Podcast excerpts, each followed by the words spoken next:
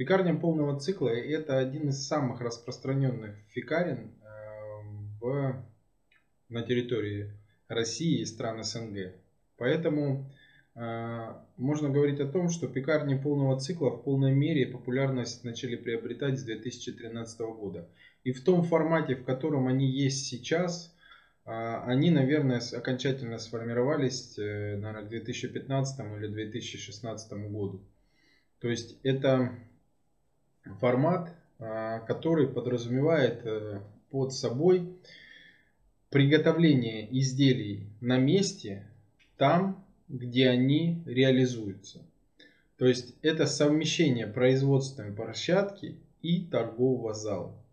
Совмещение производственной площадки и торгового зала наиболее актуально, ну, потому что пекарня полного цикла в глазах гостей дает максимально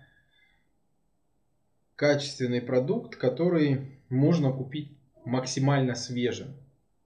При этом, э, как правило, считается, что продукт, приготовленный в пекарне полного цикла, он все-таки носит такой оттенок как бы более натурального, что ли, чем хлебозаводской хлеб или хлеб, который, например, продается в супермаркетах, а также другие виды изделий. Поэтому пекарни полного цикла, наверное, и приобрели такую популярность.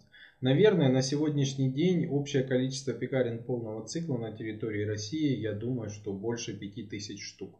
Может быть и существенно больше. Потому что есть сети, в которые в себя включают от там, 200 пекарен до иногда даже более 1000 пекарен.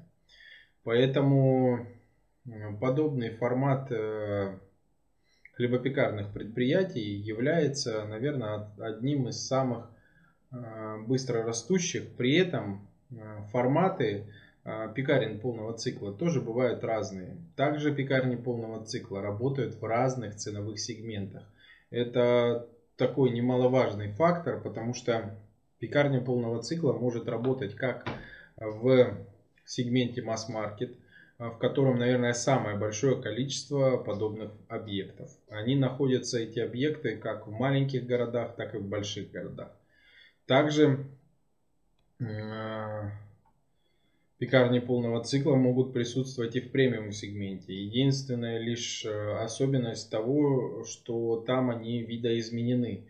И ассортимент там другой, и упаковка другая и так далее. Но в целом концепция, то есть приготовление изделий на месте и реализация их здесь же остается. Э, итак, я думаю, что минуты через 2-3 э, мы начнем основную часть прямого эфира, когда чуть-чуть соберется аудитория. Открытие пекарни и хлебопекарного предприятия, разработка ассортимента, технологические карты, подбор оборудования и инвентаря, оценка помещения, обучение персонала, консультации на всем этапе открытия. Открываем любые форматы хлебопекарных предприятий, пекарни, хлебопекарные производства. Современные технологии, современный ассортимент. Оставляйте заявку на открытие на сайте в описании. Смотрите видео о выполненных проектах, ссылки в описании.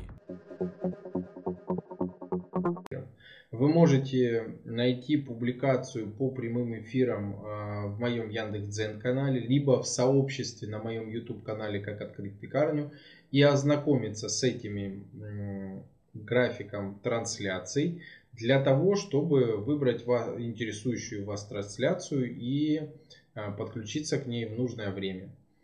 Записи трансляций точно так же остаются на моем Яндекс.Дзен канале. А, сейчас, конечно, было две трансляции, вот, которые я проводил, как правило, они должны появляться на следующий день. Но почему-то сейчас они не появились. Поэтому, возможно, если они не появятся до завтрашнего дня, то я опубликую их э, в записи. И вы сможете точно так же посмотреть эти трансляции в записи.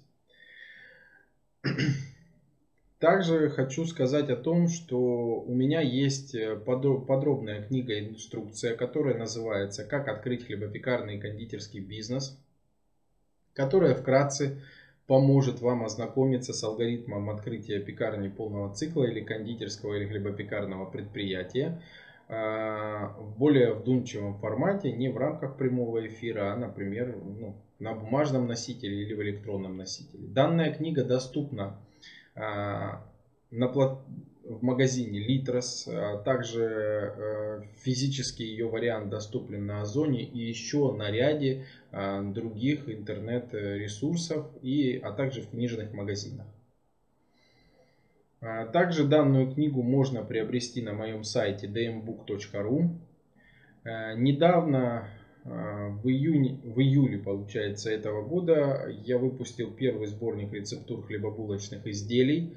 А, он подходит как для использования в пекарнях полного цикла, так и в кафе, ресторанах э, и других предприятиях, а также подходит э, для того, чтобы э, использовать его дома. А, ну, наверное, давайте начнем основную часть прямого эфира, а именно про алгоритм открытия пекарни полного цикла. Алгоритм открытия пекарни полного цикла выглядит следующим образом. Для того, чтобы правильно осуществить открытие подобного объекта, нам необходимо в первую очередь сформировать э, концепцию будущего предприятия, определить целевую аудиторию, на которой будет работать наше предприятие, определить рыночный сегмент, в котором оно будет работать, а, возможно даже в концепции уже определить примерный объем инвестиций, которые вы можете инвестировать в этот объект, для того, чтобы не выходить за рамки. И после того, как вот концепция и идея, скажем так, сформированы, на этом этапе возможно даже уже начать регистрировать бренд и разрабатывать логотип и фирменный стиль. После этого нам необходимо составить ассортимент. Ассортимент пекарни полного цикла является все-таки краеугольным камнем и, наверное, одним из основных аспектов вообще в целом открытия пекарни полного цикла. Ведь именно от того, как будет составлен правильно или неправильно, сбалансированно или не сбалансированно ассортимент, а также определены технологии производства данного ассортимента, мы сможем а, правильно реализовать э, открытие пекарни полного цикла. Ассортимент пекарни полного цикла состоит из основных категорий. Первая категория это хлеба и хлебобулочные изделия. Здесь должно быть как минимум от 12 до 18 наименований. Это хлеба весом от 300 э, до 800 грамм, иногда более. Все зависит от того, какой, в каком сегменте вы работаете и как именно готовите данные изделия. Но чаще всего средний вес изделия в подобном формате 450 грамм. После того, как мы сформировали ассортимент хлебов, нам необходимо э, сформировать ассортимент слоеных изделий. Это вторая большая группа изделий в ассортименте пекарни полного цикла, которая э, является сейчас уже неотъемлемой частью. Еще до недавнего времени, наверное, до 2016 года, ассортимент слоеных изделий не был критичен э, для того, чтобы производить в пекарнях полного цикла. Пекарни, как правило, хватало сдобного ассортимента и хлебов.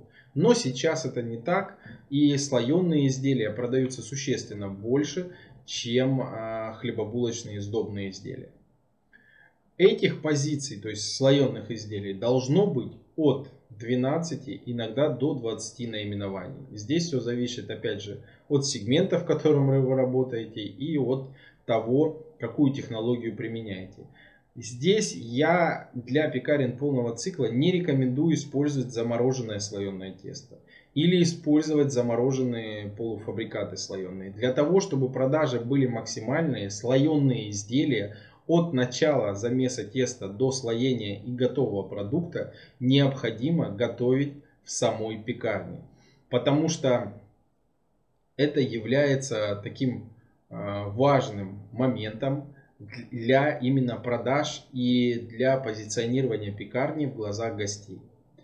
После этого у нас идет э, следующая большая категория, это сдобные изделия. Как я уже сказал ранее, до недавнего момента сдоба занимала существенную часть ассортимента пекарен полного цикла, но сейчас сегмент развивается и это уже не так. И соответственно, как минимум от 10 до 15 наименований должно быть сдобных изделий. Это сытные изделия и сладкие изделия. А, также я забыл сказать о весе э, слоеных изделий. Вес слоеных изделий начинается от 80, максимум, по моему мнению, до 110 грамм. То же самое из доба. От, возможно, даже 60 до 100 грамм. Помимо этого, в пекарне полного цикла должен также присутствовать кондитерский ассортимент. Кондитерский ассортимент можно разделить на такие две группы. Первое – это скоропортящиеся продукты, то есть это торты, пирожные, которые хранятся в условиях плюс 3, плюс 6, ограниченный промежуток времени. И это так называемая кондитерская, кондитерка, кондитерка или кондитерские изделия длительного хранения. Это печенье, кексы всевозможные, батончики, может быть мюсли, которые хранятся от двух месяцев и более. На самом деле в ассортименте пекарни полного цикла сейчас э, ну, редко, когда встретишь изделия длительного хранения, да, именно печенье, кексы, там а, какие-то батончики. Но по моему мнению, такие продукты существенно увеличивают средний чек и как следствие как бы и э, обладает такой, как бы, таким свойством, как наполнение витрины и полок пекарни э, для того, чтобы в глазах гостей, опять же, пекарня была максимально э, ну, как бы наполнена. Потому что ассортимент, э, собственно, хлеба и хлебобулочных изделий выкладывается каждый день. А печенье и кексы, их можно как бы выкладывать там раз в неделю или раз в две недели. Все зависит опять же от сроков хранения. И поэтому э, мы можем все-таки делать заготовку на какой-то промежуток времени, красиво ее упаковывать и тем самым увеличивать средний чек, потому что гость э, лучше купит плюс-минус за ту же цену у вас печенье, потому что оно будет э, свежее, чем в магазине однозначно. И вы можете сделать какие-то альтернативные вкусы, альтернативные виды печенья, которые а, даже в магазине и не будет встречаться. После того, как э, э, определили вот эти категории, да, определили то, что у нас должны быть и кондитерские изделия, также в пекарне полного цикла должен быть так называемый дополнительный ассортимент. Под этим я подразумеваю те изделия, которые пекарня не производит, а закупает у сторонних производителей согласно, своему, а, согласно своей ассортиментной матрице, а также согласно э, тому рыночному сегменту, который она занимает. И здесь достаточно большое количество подобных изделий. Это могут быть батончики, фитнес-батончики, фитнес-печенье. Это может быть какие-то изделия типа хлебцов и так далее. То есть это здесь может быть максимально широкий ассортимент. Важно понимать, чтобы он вписывался в основную концепцию пекарни, этот ассортимент, чтобы он был Э, максимально эффективен, то есть над ним нужно работать, чтобы, опять же, не закупать лишнего и не закупать те товары, которые плохо продаются. А, Льняные коврики для расстойки теста за квас. Удобная расстойка в холоде, равномерная корочка для лучшего внешнего вида. Разный размер, разная расцветка, стопроцентный лен. Подходит для пекарни, а также для домашнего хлебопечения. Ссылки для заказа в описании. Заказать можно на сайте Заквас, а также на маркетплейсе Озон. А, а для этого у нас э, в дальнейшем, я уже по алгоритму расскажу, у нас должна быть обязательно программа учета. По ней мы поговорим чуть позже. И вот мы э, подобрали дополнительный ассортимент. Ассортимент напитков в пекарне должен быть представлен минимум 15 наименованиями. Это холодные и горячие напитки. Горячие напитки это чай, кофе. Холодные это бутилированные напитки сторонних производителей, а также бутилированные напитки, которые, возможно, могут производиться в самой пекарне полного цикла. Это, например, морсы и компоты. А, помимо этого должны быть и дополнительные продукты, которые, скажем так, не пищевые. Это могут быть одноразовые вилки, ложки, если это необходимо, да, какая-то упаковка, пакеты и так далее. Здесь вы можете их продавать э, как, ну, как продавать, так и можете просто а, отдавать гостю. Но ассортимент этот тоже должен быть. Что же касается упаковки ассортимента, э, конкретных ассортиментных позиций. они могут быть э, как э, ну, стандартная какая-то упаковка, также может быть и. Но в большей степени брендированная упаковка это упаковка, которая все-таки присуща больше среднему, среднему плюс сегменту и премиальному сегменту. В масс-маркет сегменте реже встречается брендированная упаковка. Но опять же, если это сетевое предприятие, то, конечно, обязательно она будет. Итак, мы составили ассортимент. После того, как мы составили ассортимент, необходимо все-таки а, составить технологические карты на весь ассортимент. В этом вам может помочь технолог, либо если вы обладаете самостоятельным опытом, вы можете сделать их самостоятельно. Технологические карты обязательны для изготовления изделий и они нужны в первую очередь для работы, во вторую очередь для просчета себестоимости того или иного изделия. И отсюда следует, что на весь ассортимент, помимо технологических карт, у нас также должны быть и калькуляционные карты. Калькуляционные карты это те, тот документ, который позволяет понять, какая себестоимость у наших изделий, сырьевая именно. После того, как мы составили два вида этих документов, нам необходимо подобрать технологическое оборудование и инвентарь. Технологическое оборудование и инвентарь подбор их я разбирал э, вчера в прямом эфире, но также я могу провести еще отдельный прямой эфир, и они, собственно, запланированы на конец уже августа.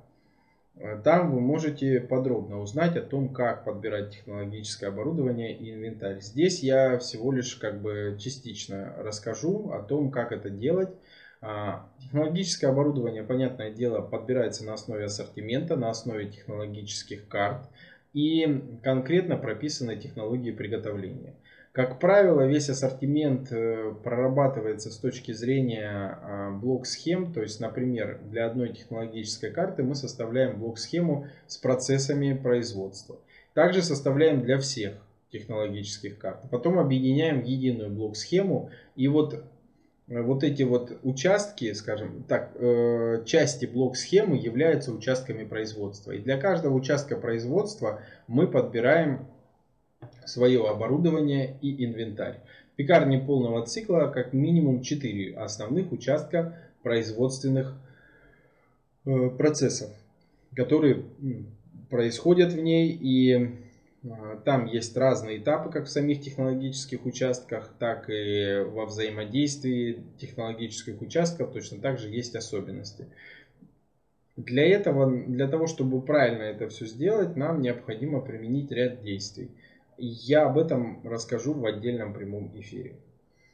После того, как мы подобрали технологическое оборудование и инвентарь, у нас известен ассортимент, а также известна концепция и так далее, нам необходимо сформировать э, требования, технические требования для помещения. То есть помещение пекарни полного цикла, оно все-таки э, требует определенных критериев для подбора. Эти критерии разные и зависят в большей степени от сегмента, в котором работает пекарня, от ассортимента и технологий, применяемых в пекарне полного цикла. По подбору помещения точно так же уже в сентябре я проведу отдельные прямые эфиры для того, чтобы раскрыть эту тему более детально, как подбирать э, помещение для пекарни полного цикла. Но характеристики как минимум должны быть следующими. Нам необходима площадь от 55 квадратных метров. Эта площадь должна обладать двумя входами-выходами. Также должны быть необходимое количество киловатт. Как правило, это от 40 э, киловатт и более. Нам необходима возможность размещения вывески на, в этом помещении. Также э, должны быть якорные объекты по типу супермаркетов, либо какого-то ЖК, либо может быть это торгового центра и так далее. Э, поэтому Э, помещение для пекарни полного цикла следует выбирать тщательно и детально и в первую очередь обращать внимание на количество трафика, которое проходит мимо пекарни. Потому что именно этот трафик является основным доходом пекарни полного цикла. После того, как мы уже поняли характеристики и начали подбор. Нам необходимо организовать э, ООО или ИП для того, чтобы на данное, на данное предприятие можно было заключать договор аренды.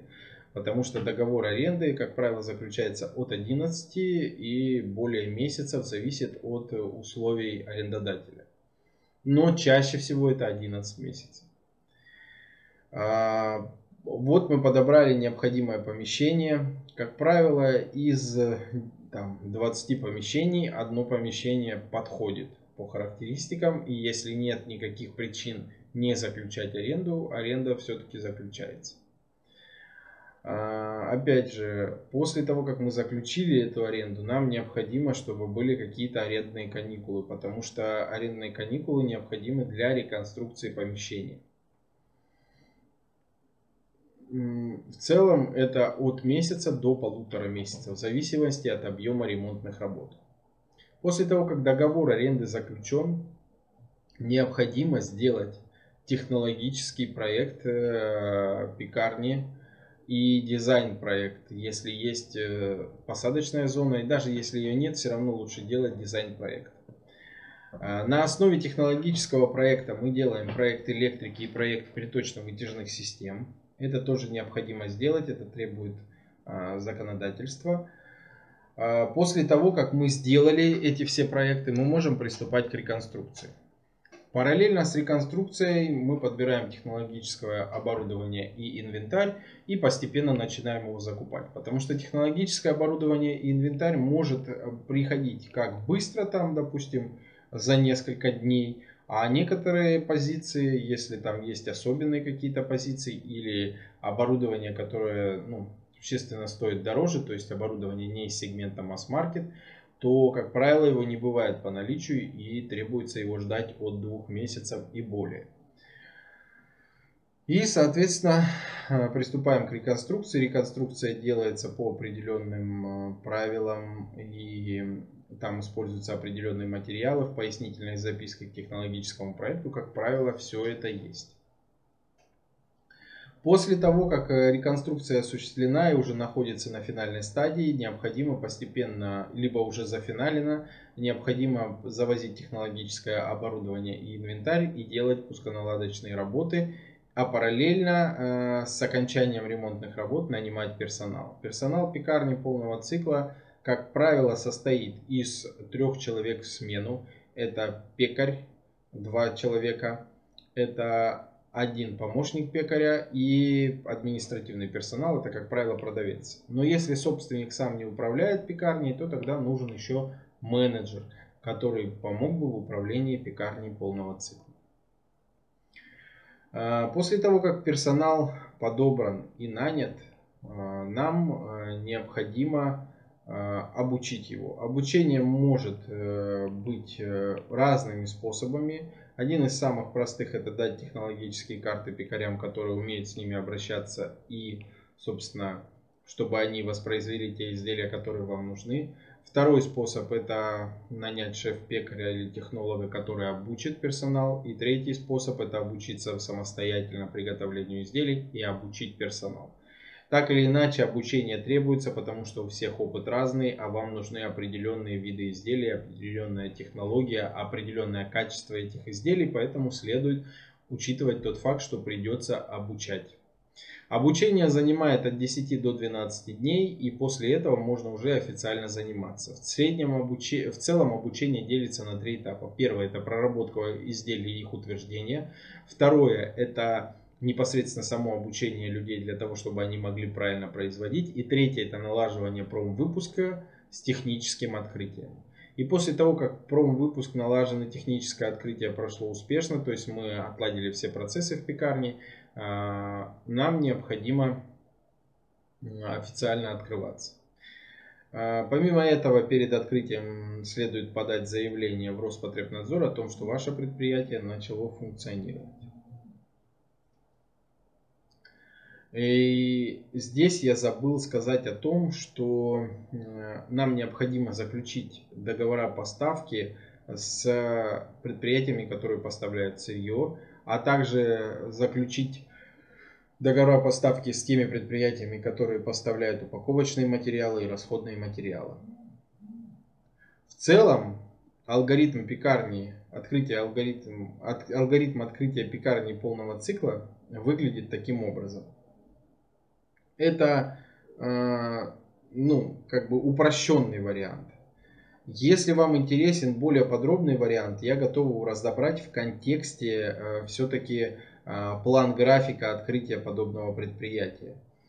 И также на основе, как бы не на основе, а еще возможные темы прямых эфиров, это алгоритм открытия кондитерского производства, алгоритм открытия хлебопекарного предприятия, э,